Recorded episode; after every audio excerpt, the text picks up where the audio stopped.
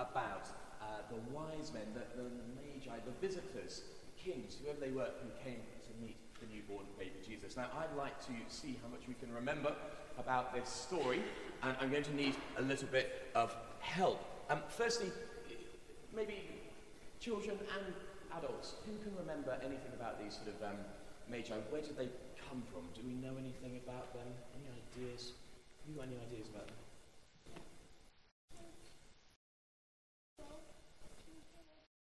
Killed John the Baptist. He did, you're quite right. That was a little bit later on in the story.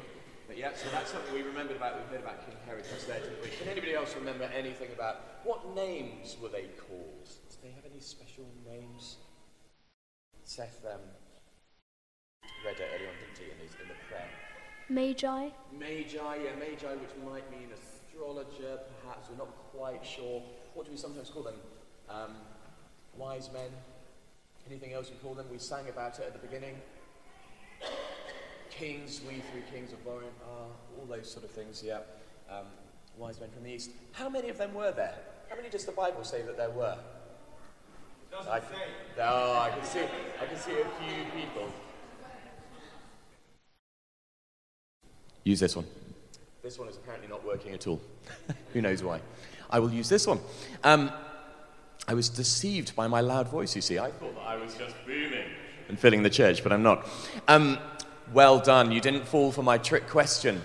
The Bible doesn't say that there were three wise men or three kings. It just says that wise men, magi, from the east came following a star. And why do we think, why do we say that there were three? Does anyone, does anyone know why we might say there were three?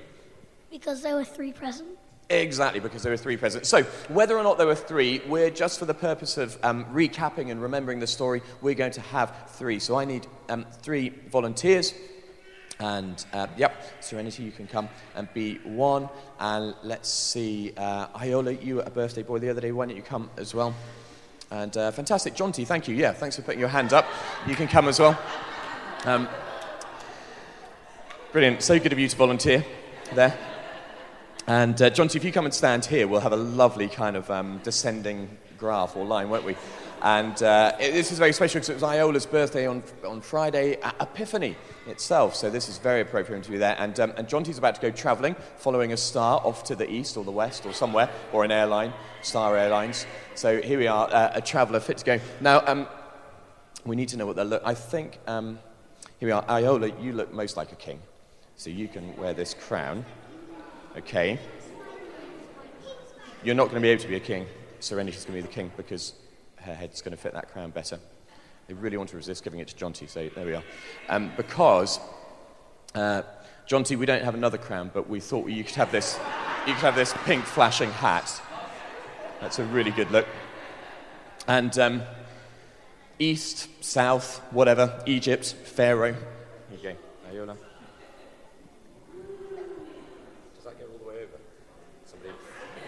Is that okay? Beautiful. So, um, costume, costume, come hair and makeup, come and help. So there we are.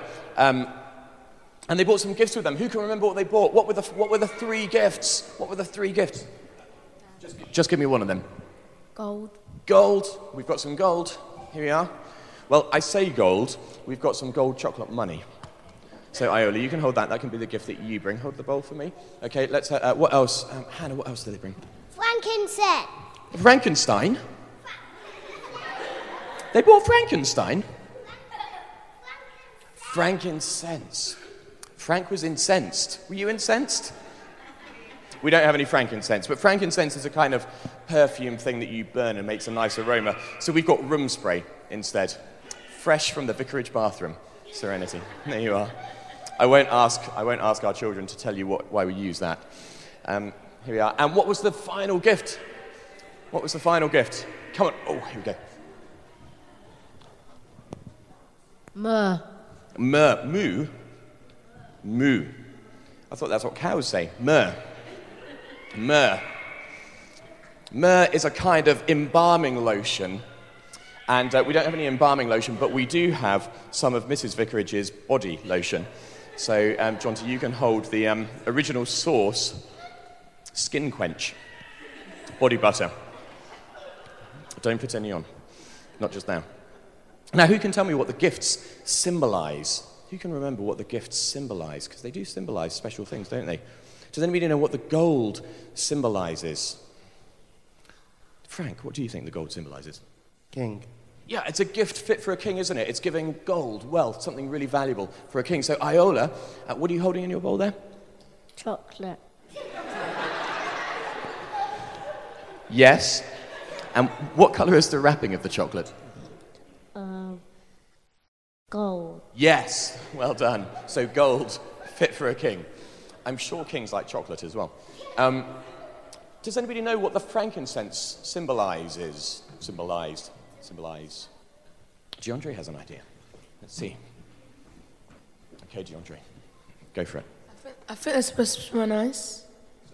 I think it's supposed to smell nice. It definitely is supposed to smell nice. That's always a matter of opinion. Does anybody else know why frankincense was brought to Jesus? Look, Frank has been burning up. I, he, Frank's been reading Wikipedia all night, just preparing for today's service. Ruth knows.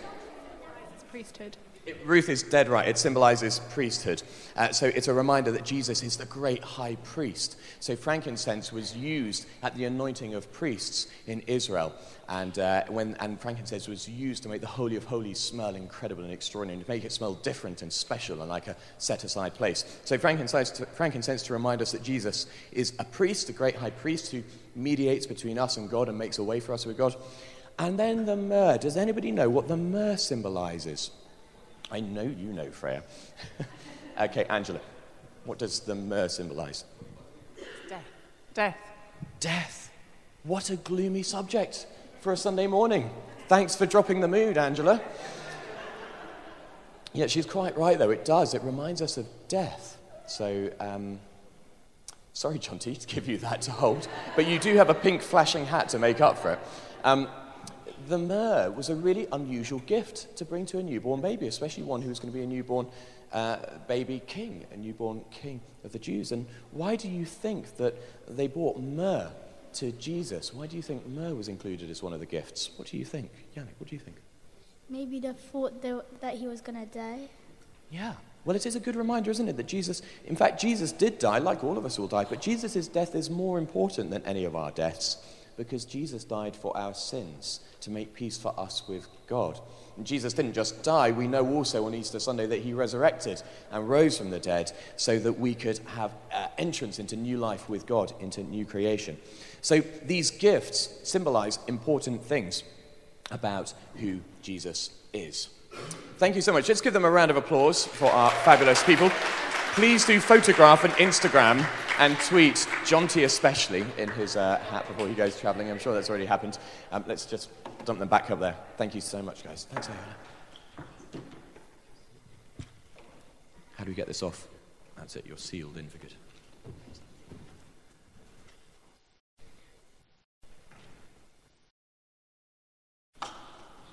So, we now know a little bit more about three, maybe three, maybe more, but certainly the, the, the wise men, kings, magi, with their three gifts of gold, frankincense, and myrrh, and what they symbolized.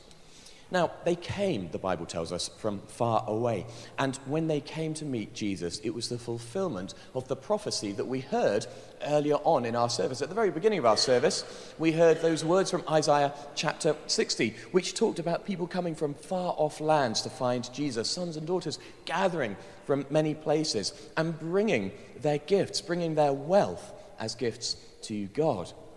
Isaiah prophesied that people would come from all around the world to find Jesus, to see Jesus, to hear about this extraordinary newborn king.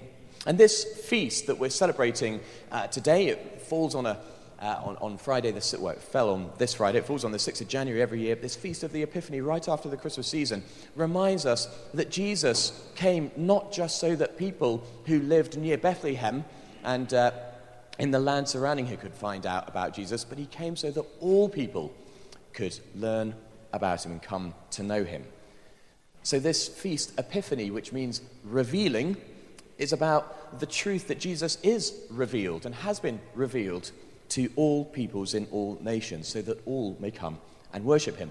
I think that we are sort of the descendants of the wise men, magi, kings, whatever you want to call them. Don't you think?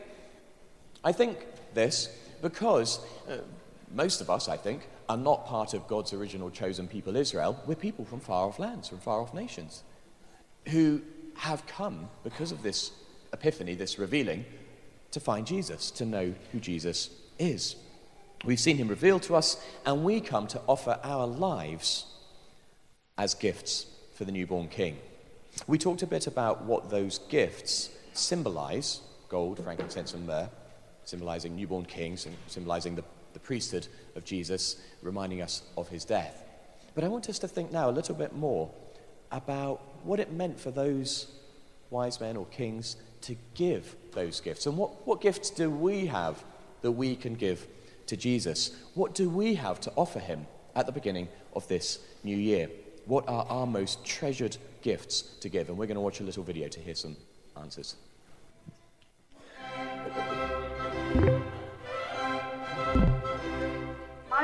Christmas present this year was this hat and scarf which I got in our work Secret Santa. My favourite Christmas present was the Harry Potter Elder Wand. My favourite Christmas present was my Nerf crossbow. That was really nice. Purple. Yeah. Uh, I got a lovely watch and also this very nice cosy snood that I'm wearing. My favourite Christmas present was Sirius Black's wand from Harry Potter. It was one tent and um, and a ice bathtub. Jesus Christ. my jumper. My most treasured possession is my iPod Touch. My children, Serenity and Destiny, I love them so much. Uh, my most treasured possession is this ring, which my parents bought me for my 21st birthday. My most treasured possession is my camera. I would say my friends, really, and my family. I can't say because I was going to say the thing that Reed said. What is my, my other most treasured possession?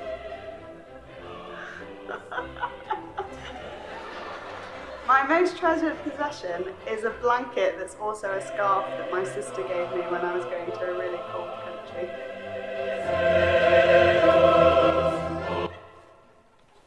There we go. So now you know a little bit more about the Christmas presents and treasured possessions of people in our congregation. Now, do any of the adults, does anybody have a smartphone that I can borrow?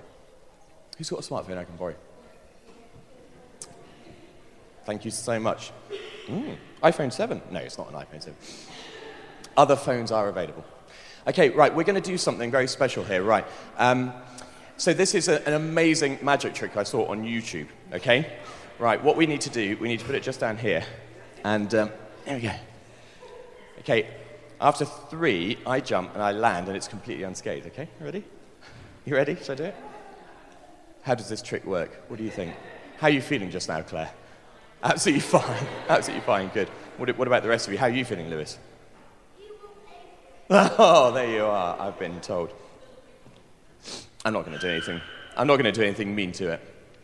But um, it has got me thinking this question about what our most treasured possessions are. To think, what, what really are the things? What practically are our most treasured possessions? What are the things that we carry with us everywhere? Just actually, as a matter of interest, put your hand up if you do have a mobile phone in your pocket or in your handbag. Most of us do, don't we?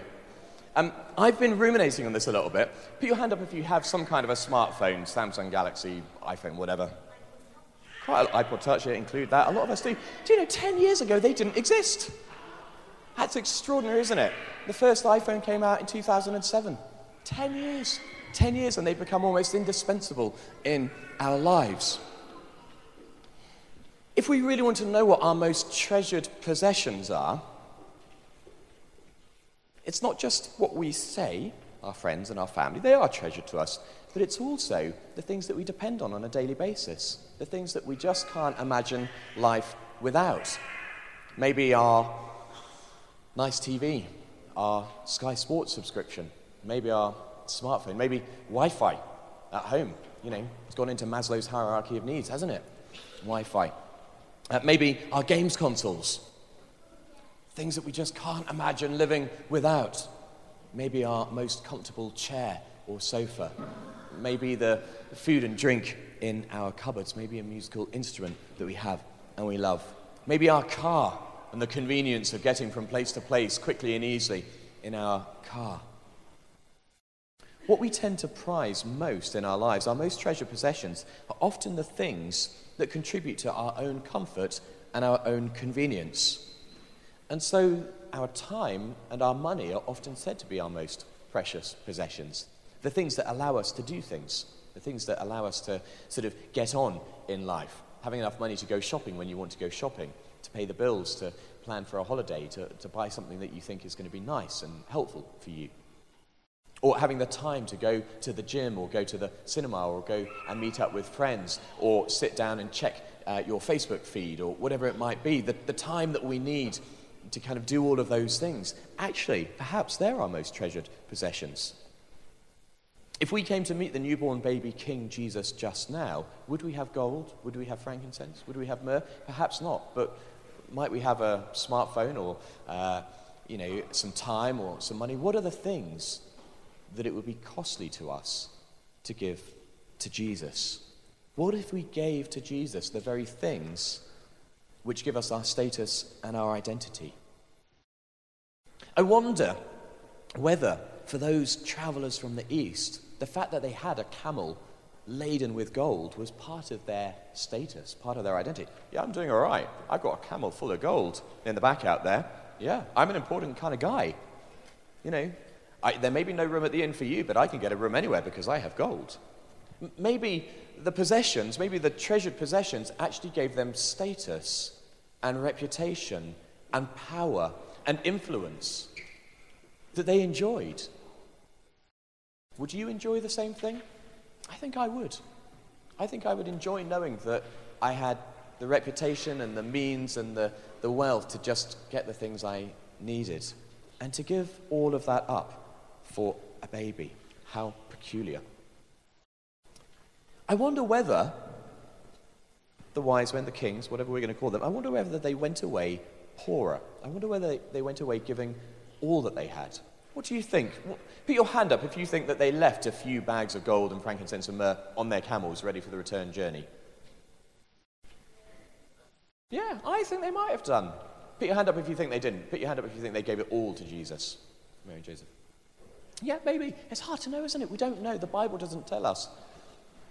And what on earth did Mary and Joseph do with it all?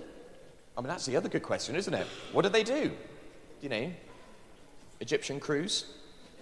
Well, we went to Egypt, so I don't know. Is it Sharm el Sheikh? Is that the name of the resort? Did, was that around then? I don't know. I wonder whether when they gave such valuable gifts to Jesus, they left themselves materially poorer and with a lower status. Because I did have all this wealth, and now I gave it to a baby, and now I don't. And so I'm not as important. Do you know my favorite story about somebody offering what they have to Jesus, offering what they have to God, is reported in Luke 21. And Jesus is actually an onlooker and he's in the temple courts. And uh, all of the sort of wealthy Pharisees are coming up and giving their offerings into the collection boxes in the temple courts. And then he spots one widow uh, who goes up and gives just a small copper coin that she has. And he says that what she gave was worth far more to God because she gave out of her poverty everything that she had. And this reminded me, reflecting on this story, that what we give to God is valued not by how much or how, by great, how great it is, but on how much it costs us. Though some of the wealthy people in those temple courts gave much larger amounts, the widow's mite, that small offering, was far more sacrificial and costly to her. It's not how much we give that God values, it's how much it costs us. So, how in this new year can we give something costly to Jesus? What will it be for you, for me? What is your most treasured possession that you could offer and give to God? Is it your attention? Is your attention divided, split amongst many different places? Is it time in prayer and Bible reading? Is, is it your attention? Is it something which is giving you comfort other than Jesus? Food, drink, social media, sports on telly? Is there something which is you depend on recreationally? I'm not saying that these are bad things, but maybe you know in your heart of hearts that it just has taken on a bit too much importance for you. Is there something that really is your most treasured possession? That if you gave it to Jesus, it would be a really costly sacrifice? This is a challenge for me. I'm trying to address this myself and think about it. What will help us to give generously to Jesus? Josh, can we just get that Bible reading, the second slide of the uh, illustrated Bible reading up? Because I think there's a fabulous clue in the passage that we heard today. Because by myself, the idea of giving up those most valuable things, my most treasured possessions, to God as a discipline is really hard to imagine. But I think we get a great clue about why these travelers from the East gave these gifts to Jesus. Let's look at it again.